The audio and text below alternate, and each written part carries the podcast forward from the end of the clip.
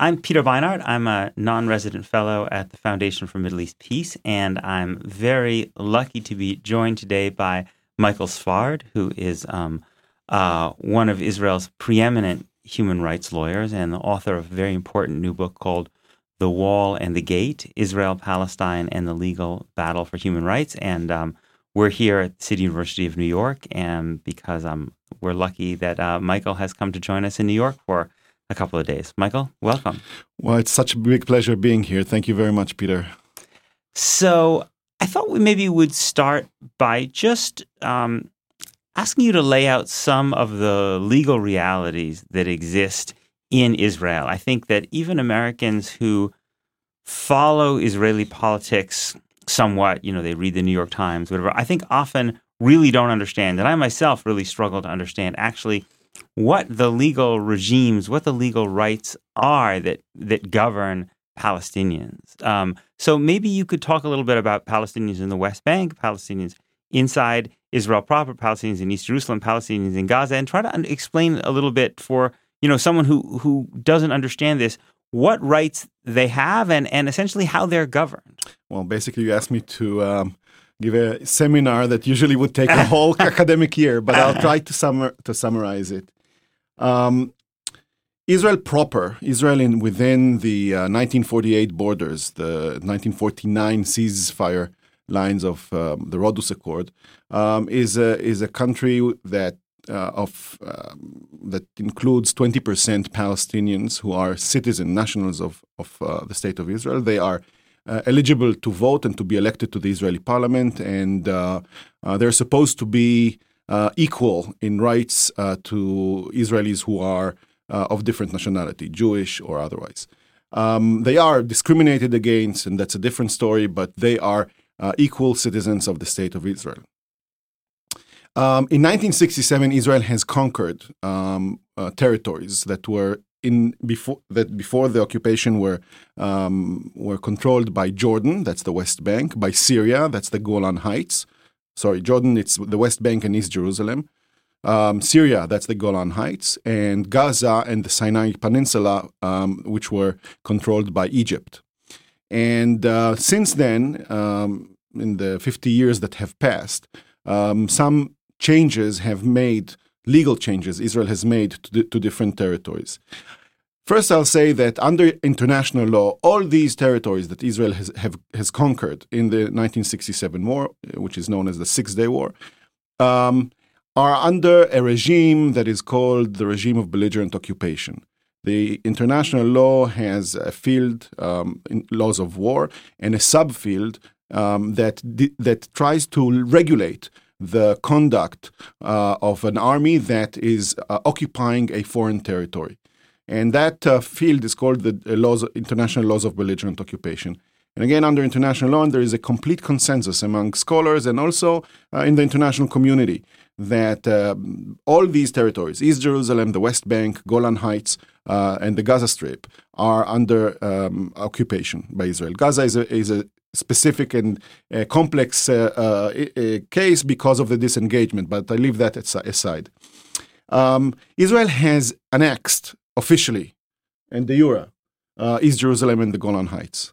Um, this is a, vi- a clear and direct violation of a very clear and uh, prohibition that knows no exceptions in international law. Since na- since uh, the formation of the U N after the um, the Second World War, Um, a central uh, principle of international law was that sovereignty is not acquired through force. And that is why the, inter- the entire international community has not uh, recognized the annexation of East Jerusalem uh, and the annexation of the Golan Heights. Um, even the Trump declaration, the recent Trump declaration on, on, on Jerusalem, um, as far as I can tell, did not recognize the annexation of East Jerusalem. It recognized that Jerusalem is uh, the capital of the State of Israel. In any event, in Jerusalem, there are about three hundred thousand Palestinians today live there, and they were uh, granted residency uh, status in uh, Israel. Um, they're not citizens of the state of the State of Israel. They have path to citizenship if they choose. It's a very difficult, includes a lot of red tape. Uh, but most of them choose not to because they are not Israelis and they don't want to be Israelis. So their status is permanent residence. Of- Just parenthetically, do most of those who who apply end up getting Israeli citizenship or not? Israel puts a lot of uh, uh, obstacles and a lot of barriers, both uh, legal and procedural, on Palestinians who ask for citizenship. It, Israel tries to maintain um, and to uh, to have uh, the, the international community believe that um, Jerusalemites, East Jerusalemites, can acquire a, uh, uh, a uh, citizenship in Israel. The fact is that uh, most uh, um, Jerusalemites, East Jerusalemites who ask, who apply for Israeli citizenship are either denied or um, their application is being dragged for years and years. But there are uh, several thousands of East Jerusalemites that have acquired citizen- Israeli citizenship throughout the years. Now, so as, as permanent residents of the State of Israel, their status in their in their homes, in their, in their uh, city, is dependent on presence. Because unlike citizenship, residency uh, it can be stripped and revoked if if you leave uh, if you if if you change your center of life.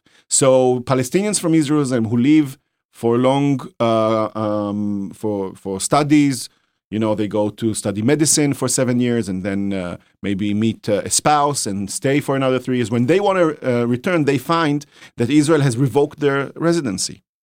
Um, And that's a big problem for East Jerusalemites. They have to cling to the to, to the city where they were born and stay there in order to uh, to maintain their status. In the West Bank, um, the the the Palestinians who live in the West Bank are not considered neither citizens nor um, residents of the State of Israel. They are um, um, they are people under occupation, and they have absolutely no civil rights. Uh, international law acknowledges that uh, um, a situation of a reality of occupation uh, is a reality that is non-democratic, in which the occupying army uh, is empowered by international law to um, to apply uh, all powers of uh, all three arms of government. The military commander is the legislator of the occupied ter- territory. Uh, he Uh, or she, I mean, up till now we had only he. Um, the military commander is also the judiciary and the and the executive. Uh, but the but international law maintains that this is a temporary situation, that occupation must be that the occupier must seek uh, an end to occupation through negotiation, through bona fide negotiations with with the occupied, and reach an agreement that, in consent, that would uh, uh, decide what what is the permanent status of the occupied territories. In Israel uh, has uh, throughout the years done everything in its uh, power uh, to do the opposite, to perpetuate the occupation, to change the demography of the of the occupied territory, to make huge long-term uh, changes in the occupied territory, um, and so um, we reach to this day where we're fifty years. Uh, after the conquering of the of the West Bank, there are people who are my age. I'm I'll be forty-six in April, who had not uh, known one day of independence and liberty, who need permits for everything in their life. If if a Palestinian wants to go on on on on a, on a week for a weekend to London or Paris, they need a permit from the Israeli military commander.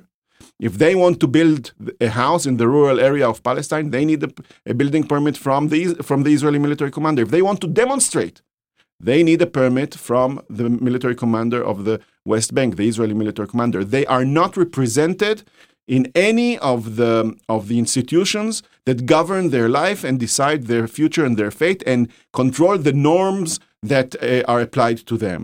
Now, international law thought of a very temporary situa- a, a, a regime like that that would take a year, two years, three years. International law did not prescribe a, an exact calendaric a, a, a timing, uh, but the idea was that we have to aspire to end this temporary situation. And here we are already with an occupation that lasts uh, more than uh, two generations. So one of the things that I think is comp- many Americans struggle to understand is how the creation of the Palestinian Authority fits into that overarching legal regime, right? So if you live in the areas of the West Bank where most of the Palestinians live, Um, you are under the you, you the Palestinian authority. You're under the control of the Palestinian Authority as well as the control of the Israeli state. So, um, and uh, so how do the, how does the those two, how how do those two two structures together influence?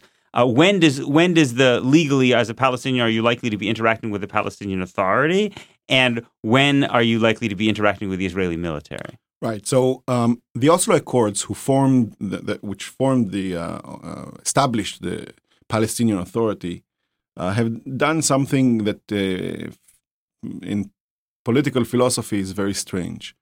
Um, it was clear that the Oslo Accords aspired to to create two states, and the Palestinians would, in, in their state, would uh, exercise their Um, right to, of self-determination, which is a right they have under international law.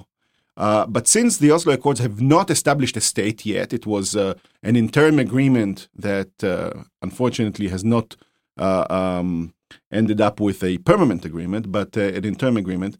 The the, the Oslo Accords um, engineered a um, legal model according to which the Palestinian Authority All that the, the Israeli occupation authorities have delegated powers to the Palestinian Authority. So basically, the Palestinian Authority, according to the, to, to the Oslo Accords, their powers stem from the army, from the Israeli army. Now, what kind of powers they have? They have powers to run the civilian uh, affairs of uh, the of the Palestinian uh, population. To to run the clinics and uh, and uh, manage the, the schools, the school system, and uh, and uh, and and to take care of social affairs and uh, make sure that the commerce is working as as well as it should. Uh, and Israel maintained the overall responsibility, and at any point it can intervene. Now it's very convenient for Israel not to intervene because uh, and, and and and so Oslo created a kind of a, a, an occupation deluxe.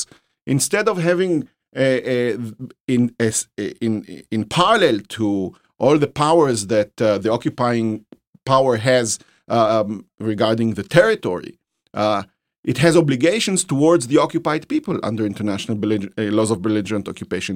It has to take care of their needs. It has to uh, service uh, their interests.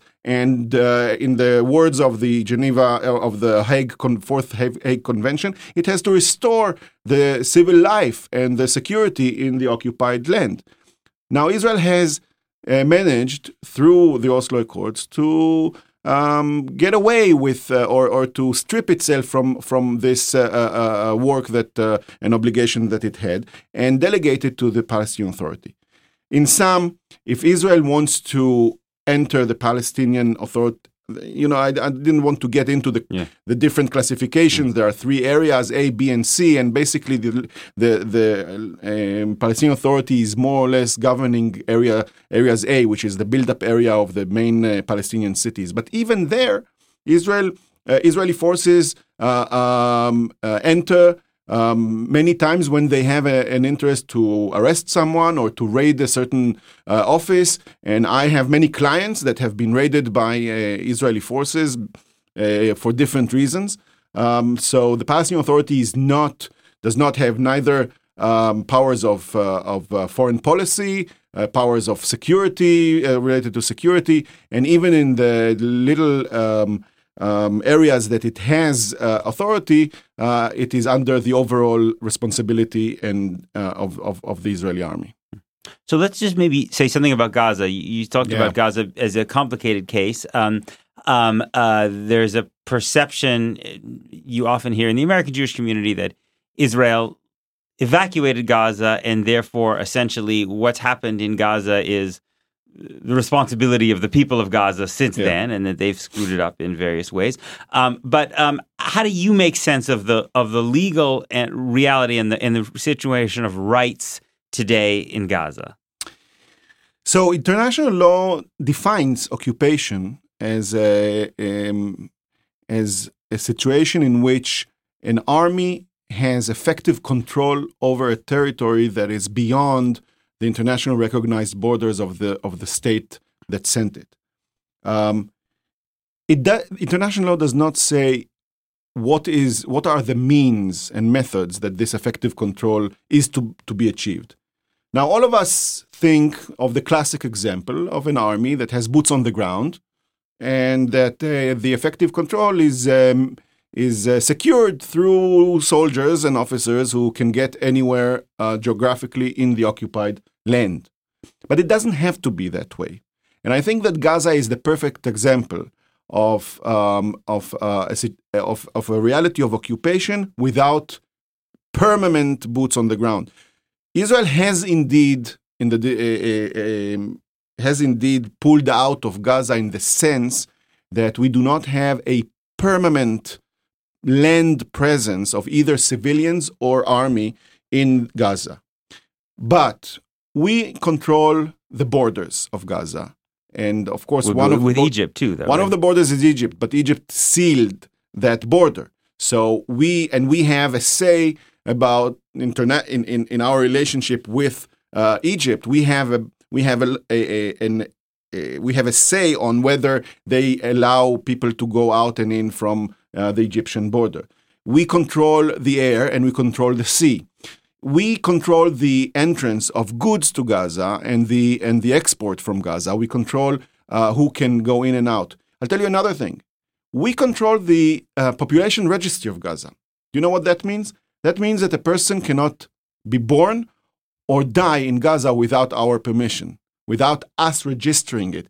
If someone is born in Gaza and the and the and the Hamas government does not provide Israel with his or her details, and we do not register it in the internationally recognized population registry of Gaza, that person is not a legal person and cannot leave Gaza, cannot go abroad, is not does not exist uh, uh, outside Gaza. So how does that just how does that actually practically work in terms of that? Does the Hamas send the information to the Palestinian uh, Authority, and uh, the Palestinian exactly. Authority then sends it to Israel? We have we have a, a, an intermediary, we mm-hmm. have a middleman, and that's and that's the the, the government in Ramallah, um, and so uh, we um, update we the Israelis update the population registry of Gaza um, through the, the the Ramallah government. Um, so it's true that our effective control over Gaza is completely different. Uh, and not as far-reaching as we have in, in, in the West Bank. Uh, but to say that there is no occupation on, over Gaza, it's just not true. Um, the idea of uh, the laws of belligerent occupation is to impose certain duties on whoever has effective control, because if if that party has effective control, it can uh, um, it can um, take care of that area, or it can damage that area. And this is exactly the situation in Gaza, in the relationship between Israel and Gaza. So most commenta- legal commentators would either say that Gaza is indeed an occupied territory, or that it is a different form of occupation. And so, and this is what I would say, Israel has obligations towards Gaza only to the extent that it actually has uh, uh, effective control. We do not have uh, uh, obligations towards the, the school system in Gaza, because we do not have the practical ability to control uh, the schools, to build schools, et cetera. Now, there is one more aspect uh, of Gaza, because Gaza is not only an occupied territory. It is also a territory under siege. And it is under siege for the last ten years, a very cruel siege of uh, uh, approximately two million people, one point eight million people, who uh, for the last decade are um, barely, barely uh, keep alive or barely keep in, in, in, in, in uh, um, conditions that allow them to have, um, um, um, you know, reasonable uh, life.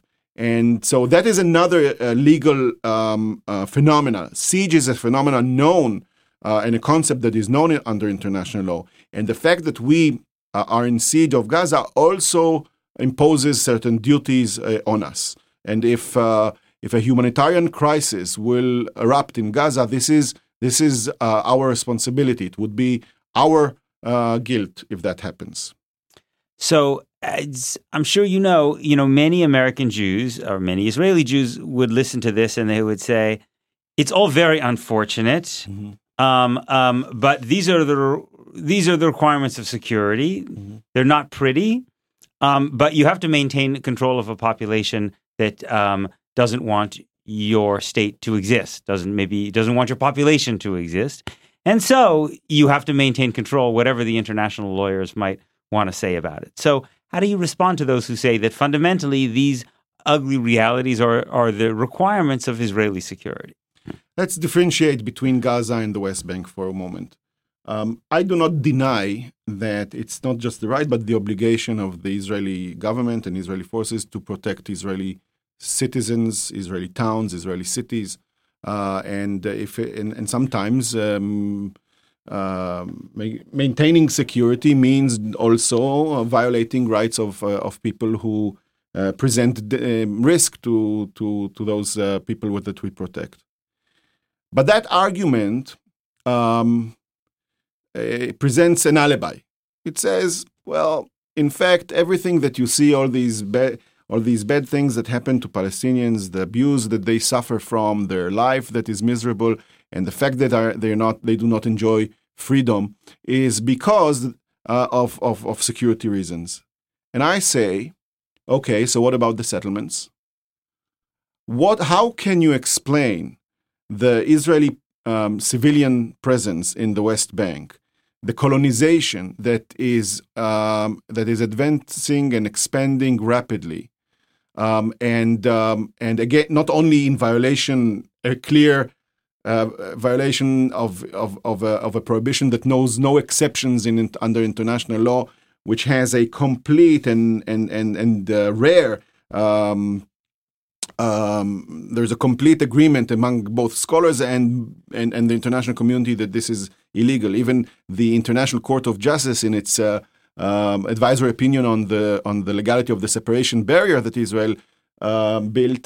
Um, Fourteen judges uh, were in in uh, were um, give, gave the the the uh, the ruling together, and one, the American judge Burgenthal, dissented, but on that issue of of the legality of settlement, he joined the majority. So we have a unanimous um, uh, fifteen court uh, panel that uh, declared it. So. I think the problem with uh, this thesis is that it doesn't uh, look to the evidence that uh, the colonization enterprise, the settlement project, presents us with. The uh, when you when you when you collect all these evidence that show uh, what Israel is doing, how much political, economical um, uh, capital it invests in colonizing the West Bank, you must reach a conclusion that um, the real story here is not security, but a desire to uh, grab as much land from the West Bank as possible. And uh, I think that if I was in charge, if I would be given the task of uh, going to court and prove that uh, this is uh, this is the intentions of the State of Israel, it would be one of the easiest cases I would ever litigate. Um, so that's a question maybe from the right. I think the, a question I would imagine a response from the left would be, um, you're making this distinction between the Palestinian citizens inside Israel and the West Bank, but isn't this all just one process, one ultimate um, Zionist process, right, which which begins long before nineteen sixty-seven, and ultimately um, uh, that it's not, it doesn't, it's not, if one wants to get to the root of the problem, one can't simply look at, at the West Bank. One has to look at the entire ideology of Zionism itself, right? I'm playing this is a devil's advocate argument, but it's an argument that's growing, I think, to some degree among among Americans on the left. It says that the, the problem, that the symptom is what you're talking about in the West Bank and Gaza. Mm-hmm. The the root of the problem is an ideology which says this is a state for Jews. Mm-hmm. Um, uh, and that fundamentally is incompatible with liberal democracy, and therefore Um, what must be dismantled is the entire regime, but on both sides of the Green Line. Um, I, of course, know that uh, argument. Uh, it's not uh, foreign to me. Um, and um, answering it needs um, some uh, open mind and open heart. Uh, because if one cherishes human rights and the dignity of, of, the, of, of the person, one has to ask, what do people want? If people would like one state um, with equal rights to all, that is uh, not uh, defined in any way as a homeland to any nation, but only to its citizens, I would be the first to say that this is the moral solution to the Israeli-Palestinian or, or even Israeli-Arab conflict. But the reality is different. There are twelve or uh, eleven million people between the Jordan River and the sea. And the vast majority of them all want a nation state. Some of them want a Palestinian nation state, and some of them want a Jewish nation state. Now, uh, you one can one can uh, ignore it, but then uh, one also um, uh, doesn't uh, respect um, the um, the aspirations of uh, the genuine aspiration, aspirations of people who think that this is the way they can realize their uh, self-determination. So I would say, yes, there is a crisis with Zionism, to take a, um, a slogan that I like, that I like, um, a title that I like. Uh, there is a crisis with Zionism because um, because there are many definitions to Zionism, and if one defines Zionism as um, the idea that uh, that Jewish people um, would have a place where they can exercise their self-determination, then I don't see how that uh, can be in direct contradiction with uh, or violation of liberal democracy, unless your definition of Zionism is that they are the only people who can exercise their right to self-determination in that area. Then, of course, you deny others uh, the same right that uh, you provide uh, to, to the Jewish people. So if Zionism is about excluding the rights of others in the same territory and uh, having a uh, in this state that would be a home for the Jewish people, uh, a second class of citizens who are not Jewish, then I'm not a Zionist. So I agree with pretty much everything you've said, but I, let me ask a follow-up question, which is, it I it's one thing to say, we think need to think about a two-state paradigm because both Jews and Palestinians, for whatever crazy reasons or good reasons, they're devoted to nationalism. But Jews and Palestinians are approaching this from very different positions, right? Right. So let's imagine that the polling moves in a direction in which Palestinians shift, mm-hmm. and the Palestinians say, we think now we're better off going for one state. Presumably, we can be quite sure that the Israeli population is not going to shift in its view, right? Yeah. Because it's doing well with the status quo. In that circumstance, in which the two communities were not both desiring a state, but actually one was and one one was for a binational state and the other was not, would that change your mind? If it is not a tactical position mm-hmm. that is meant to, you know, to be part of the chips of the of the negotiation, mm-hmm. that would present an issue, yes. Because we do have to ask ourselves what people that live in this territory and have a right to continue living here, what do they want and how best to serve. Uh, eventually, a state is a tool, a tool to realize the talents and the pursuit of happiness of people. And uh, this is why it's so important to know what people want.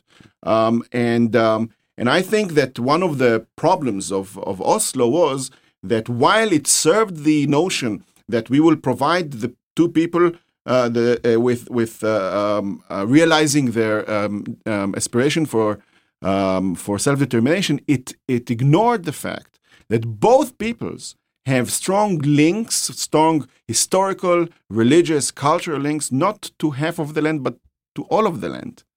And we have to confront that thing. And I think that there are options how to, how to have two states, but allow the people to feel that they have a status and connection to all of the land, that, that, that Palestinians who live in Ramallah or in Nablus can visit Jaffa or Hebron, not as tourists on the same way that Swiss people or French people uh, uh, uh, visit there. And those Israeli Jews, me not included, but I know that there are, who want to pray in the Cave of Patriarch in Hebron, would know that they are free to, to, to go to Hebron and pray there without need a need for, uh, for, for a visa from the Palestinian state. We have to think how um, this, this land would remain one, but will also accommodate two political entities in which the residents of the one land would be able to exercise their right of self-determination. So you're one of, I think, the minority of Israeli Jews who spends a I'm lot of... I'm definitely one of the minority of yes, Israeli yes, Jews yes, in yes, every yes, aspect yes. possible. But in this particular way, you're one of the minority in that you interact a great deal with Palestinians in a non-security relationship, Absolutely. Right? Which is something... Um, And so I wonder, as someone in that position, what do you think as some that Israeli Jews don't generally understand about Palestinians, because they don't interact as much with them as you do? And what do you think that Palestinians don't tend to understand about Israeli Jews? I th- I'll start with the second. It's easier for me. I, mm. I don't think Palestinians uh, understand um, the the Jewish phobias. And I think that um, I don't think those phobias justify some of the um, crimes that we do. But I think they explain it. And I think that uh, understanding what um, what Israeli Jews um, how how they are what is the, the no, their notion of history, um, what is their their baggage of victimhood, of uh, perse- being per- persecuted for so many years, being victims of of of uh, subjugation and for, uh, and of dispossession and of course of genocide. And under and would under, would make them understand more why we have such a fixation with security, why we keep on victimizing others and still thinking our, of ourselves as victims. And th- and this is, I think, something that most Palestinians do not understand. By the way, the, those who understand the best are those who are in Israeli prisons. Mm-hmm. Mm-hmm. Um, as for Israelis, Israelis don't understand what it means to be under occupation. Israelis have not, most Israelis, and of course, I, I'm the legal advisor of Breaking the Silence. I think those who do know what it means to be under occupation are those who served there. And some of them who, again, if they were self, if they have enough um, um, willing willingness to to, ha- to have self-reflection of over what they're doing and what uh, they encountered, then they uh, they understand well. But most Israelis have not uh, have not uh, been through one day Uh, in an in a Palestinian West Bank uh, community to understand how, how how the everyday life, how every aspect of your life, you'd breathe differently. They don't understand that. So how difficult, uh, just one or two more questions, but how difficult is it for you to live, you, to you to live as an Israeli, right? You, you go and... Uh, see these things, right? You work on these things, you try to change these, and then you go back, and I imagine you go uh, to the grocery store, yeah. you whatever, you're talking to people who I imagine, from your point of view, how, how, how much of a stranger do you feel in your own society, and how do you manage that? I think I, I feel, it, it, you'll, it, you'll find it strange, but I feel the opposite. I feel that I, that I um, speak both languages. I feel that I understand and know what a certain event would, how it would be interpreted by, you know, what the average Israeli, if there is such a thing, or how Israelis would see something that happens. And I understand, and I understand more than other Israelis how Palestinians would see the same uh, scene. Um, so in that respect, I think I I, I have a, a more holistic and more wide view and understanding of what's going on. But yes, yeah, sometimes it drives me crazy. If I go on a Saturday and it happened to me, I remember a specific uh, incident that I went to visit uh, uh, clients in, in, in one of the enclaves of the separation uh, barrier, and they were just, you know, it's the it's. There are also degrees of occupation. You know, there are, there are those who live under the most severe occupation. They don't, they can't move uh, uh, without uh, uh, the army approving uh, them to take a step. And I've spent some hours, I actually went there with my wife because it was a Saturday, so that was our Saturday uh, um, time time together. We went there and uh, we drank coffee with them and we spoke and we heard and we looked. And then we came back, and because it was Saturday, there was no traffic. So in fifteen minutes, we were in the center of Tel Aviv and the cafes were full. And that, I remember I I thought to myself, that that we both, we discussed, it, it just, it, this, it, it, that... Such a big change in fifteen minutes, so close. People don't know what's happening. fifteen minutes drive from there. It's a different world. And, you know, the the my my my desire, my my dream is to be able to have all those people sitting in the cafe go with me and see for their own eyes. This is why Breaking the Silence is so persecuted, because that's what they do. Thousands of Israelis go with them to their uh, magnificent... Uh, uh, um, tours in South Mount Hebron, in the city of Hebron, and that is the the the biggest threat to to the policies of the Israeli government today and the and and the uh, settler lobby. The last question I wanted to ask you is: I wanted you just to sketch to uh, to sketch some potential futures you, if you think, um, if you were to imagine where we will be five, ten years from now, even twenty years from now, what do you think are the different potential paths that could lead us into which different places? I don't know how long it will take, um, but um, it is my not only belief, but my um, deep, um, rational, uh, logical um, um, conclusion that the occupation will end. By saying that, I didn't say yet a, a good thing, because um, because it can end in different ways. But it's important to say and to acknowledge that there is a good chance that the occupation will end. And it's important to say, why? Because we need to think of the day after.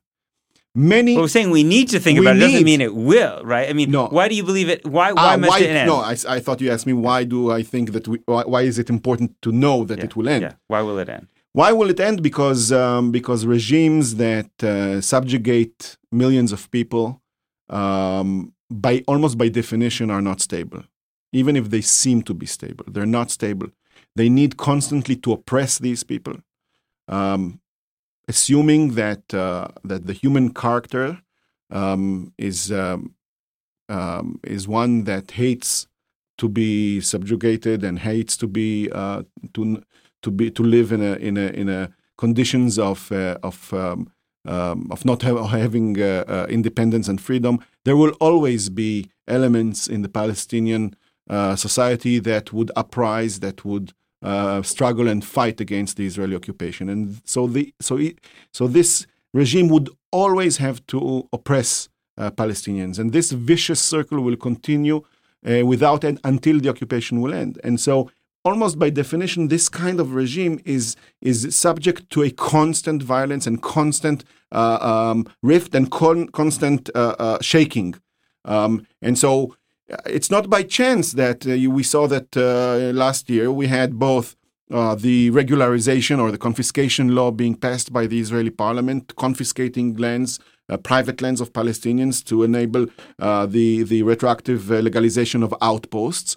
And at the same time, uh, the Security Council, the U N Security Council, has made its uh, historic uh, uh, resolution uh, about uh, the legality of, of the settlements and the need to end the occupation. And and so, it, what it shows to me is that everything is is is shaking. There's no the, the waters are not calm. And it's true that uh, the changes in in America um, have been very uh, obstructive to the trends that I have seen uh, prior to to the elections here, which were very clear that a lot of pressure is being mounted on Israel. The international uh, the international civil civilian uh, civil uh, community, civil society, the international civil society uh, is so different than it was ten years ago, definitely twenty years ago. I see it when I travel to America, to Europe, of course, but even America. You've, you know, I've been here twelve years ago on my first advocacy trip, and uh, I went to to uh, law schools and uh, together with um, colleagues of mine, uh, human rights uh, um, activists and, and lawyers. And the degree that it was difficult to express criticism of Israel back then.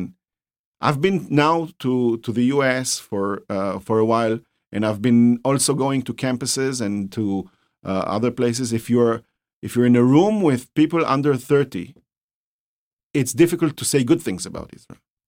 And I think that that the, the mounting pressure on Israel, and together with the diplomatic pressure, I mean. Um, Yeah, America is uh, is going some through this some very bizarre phase, but but Europe is very clear about uh, about the settlements and about the occupation.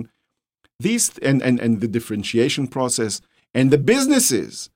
Look, today, if uh, if uh, if an Israeli businessman wants to build a new plant or open new offices, economically, it's the the most uh, wise decision would be to do it in the occupied territories. He or she will get uh, subsidies and cheap labor, but this is a huge headache. It is difficult to go abroad and do business saying that you come from Ma'ale Adumim or Iwan. So I think all of these things are mounting. And eventually, eventually, um, the reality would have to change. And I know that it sounds uh, uh, like a fantasy, because everything seems very solid now, and everything seems like uh, there are no signs of this monumental change that I'm talking about. But uh, if you look at history, um, such historical changes many times happen not linearly, but, uh, but in a single day, because the cracks are forming underneath the surface and we don't see them, these cracks. Right, right. So, so okay, so imagine then, and this will be the end, but imagine the day, imagine what happens after. So this is, I think... Uh, You know, people think I'm crazy enough to say that the occupation will end, and there, and then, and then I, then I really hit them when I say, okay, we have to think of what mm. will be on the, mm. in the day after, because many bad, uh, um, bad regimes um, um, ended, and bad regimes came be- instead of them.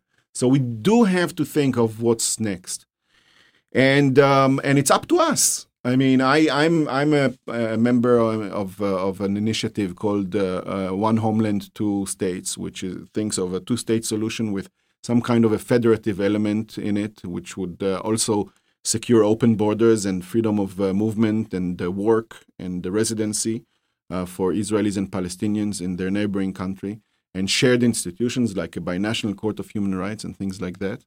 And again, I have to say, I know that some people would hear that today and would think that I'm that I that I probably uh, took some drugs or something or some substances, uh, but I want to remind uh, the listeners that um, uh, if someone would say back in the beginning of the fifties to a Frenchman that in a few years a German uh, national would be f- could freely enter France, live in France, work in France, they'll have a, one currency and so on, and they, uh, mind you, the French and the Germans shed much more, much more blood.